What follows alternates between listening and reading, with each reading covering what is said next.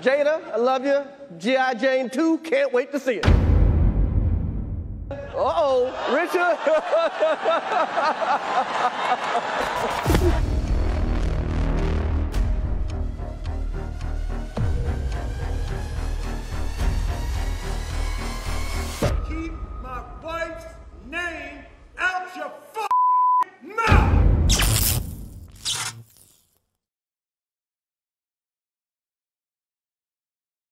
Menurut data Nielsen, jumlah penonton Academy Awards 2022 meningkat 58%, mencapai 16,6 juta viewers dibandingkan tahun lalu yang hanya mencapai 10,4 juta viewers.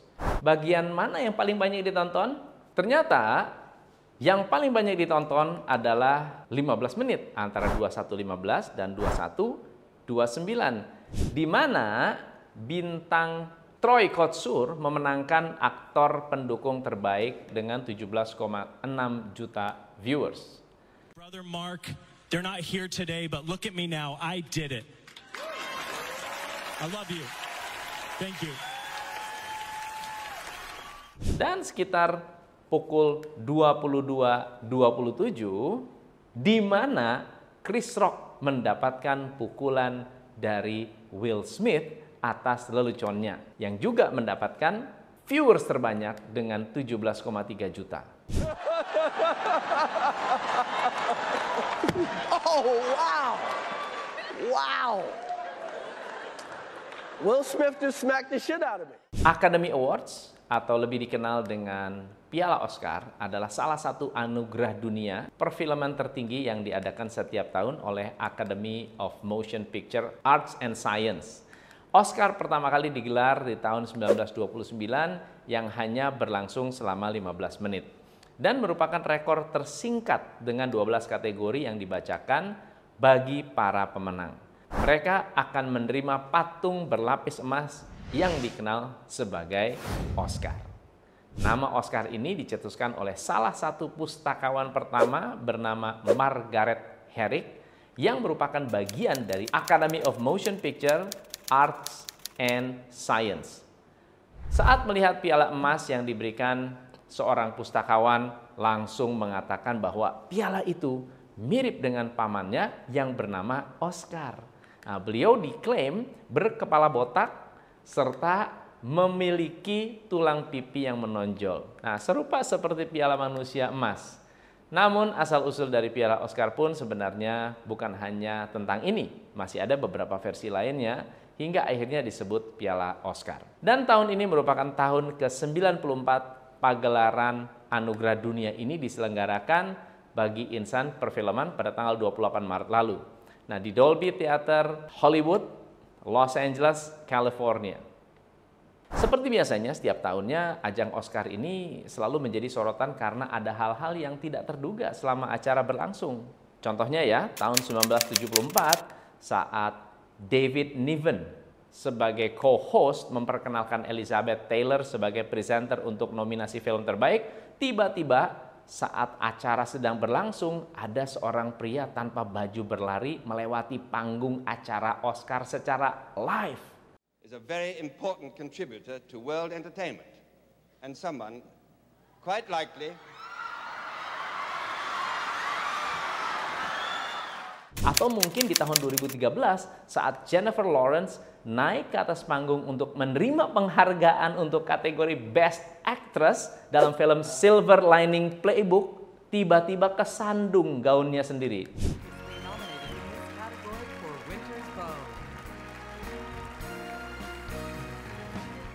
Nah, pertanyaannya, berapa malu diri kamu kalau sampai terjadi seperti ini?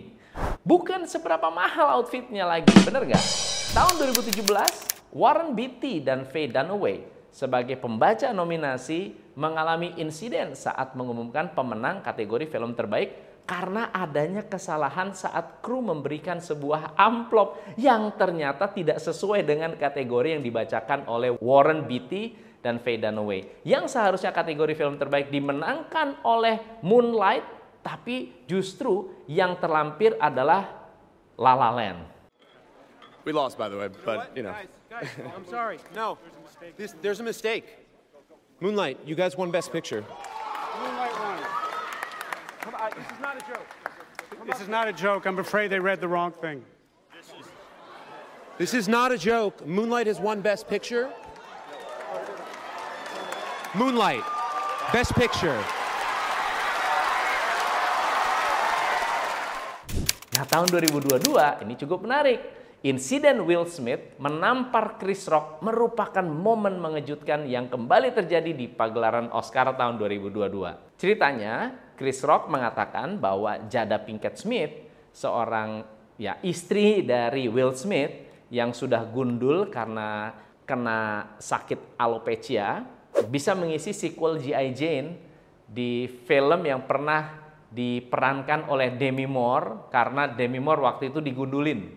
Nah, atas lelucon ini Chris Rock dihampiri oleh Will Smith lalu kemudian menampar Chris Rock di atas panggung.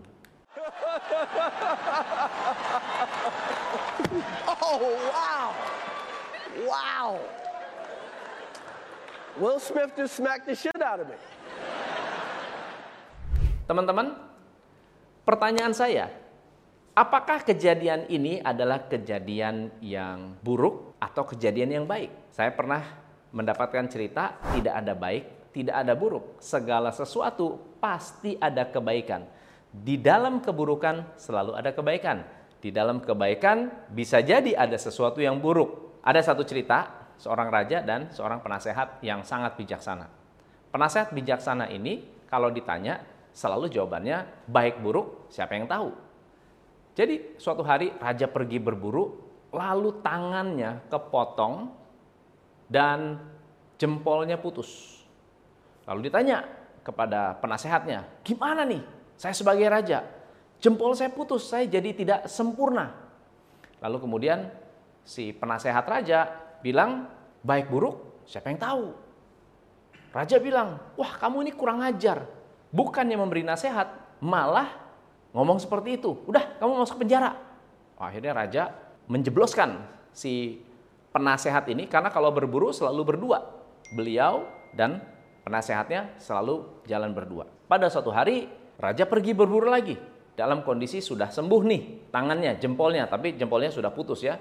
Lalu kemudian si raja pergi, kemudian raja ini ditangkap oleh suku kanibal. Ditangkap suku kanibal lalu akan dipakai sebagai persembahan. Dia di, akan dipotong, dibakar, dipakai sebagai persembahan ke dewa matahari. Tetapi ketika para kepala suku membuka tangannya, tangannya buntung. Dia bilang, wah tidak bisa. Ini orang tidak sempurna. Sudah, lepaskan saja. Lalu sang raja buru-buru kembali ke tahanan, lalu bilang, mana penasehat? Panggil dia. Kenapa? Dia benar-benar bijaksana. Waktu itu saya tanya, kenapa waktu dipotong kamu bilang seperti itu? Dia bilang, baik buruk tidak ada yang tahu. Dan akhirnya raja mengeluarkan sang penasehat dari penjara. Kemudian raja bilang, wah terima kasih kamu sudah menyelamatkan nyawa saya. Karena kalau bukan karena kamu, atau kalau jari saya lengkap, mungkin saya sudah mati, dihukum, atau bahkan menjadi korban para suku-suku kanibal. Jawaban dari penasehatnya, dia bilang gini, baik buruk buat saya, siapa yang tahu? Karena bisa jadi kalau waktu itu kita ditangkap, kita pasti ditangkap berdua. Kalau raja tidak jebloskan saya ke penjara, bisa jadi saya yang menjadi korbannya atau menjadi tumbal. Teman-teman, ternyata kejadian di Academy Award 2022, Chris Rock ditampar bukannya membuat Chris Rock menjadi jelek. Harga tiket resale Chris Rock di The Wilbur Boston Melon yang semula harganya 46 dolar atau kira-kira 600 ribu, setelah insiden Will Smith justru harganya melonjak menjadi 900 dolar atau 12 juta. Nah setelah tampil di Boston, Chris Rock mulai tur komedinya dengan harga tiket mulai dari 212 atau 3 juta rupiah hingga 450 dolar atau 6 juta rupiah. Teman-teman, panjat sosial atau pansos digunakan untuk mendongkrak ketenaran. Di dalam bisnis atau marketing, pansos ini memang bermanfaat, terutama di dunia entertainment mendompleng selebriti yang sedang terkenal atau public figure yang sedang terkenal adalah salah satu cara untuk mempertahankan eksistensi di dunia entertainment. Biasanya pansos ini memanfaatkan celah saat ada masalah dengan orang lain atau ada masalah yang sedang viral di dunia maya. Saya kasih contoh orang cerdas namanya Nikita Mirzani. Beliau sebelumnya memiliki aktivitas sebagai artis tanpa membuat masalah. Biasanya katanya kalau saya nggak ada masalah, sehari itu penghasilannya 250 sampai 300 juta. Tapi kalau lagi ada kehebohan, kalau lagi ada masalah, kalau lagi masalahnya lagi viral, lagi ada kasus, sehari bisa 2 miliar dari endorsement akibat huru hara di media sosial. Itu sehari tuh gue bisa megang tuh 250, 300. Itu standar nggak ada masalah.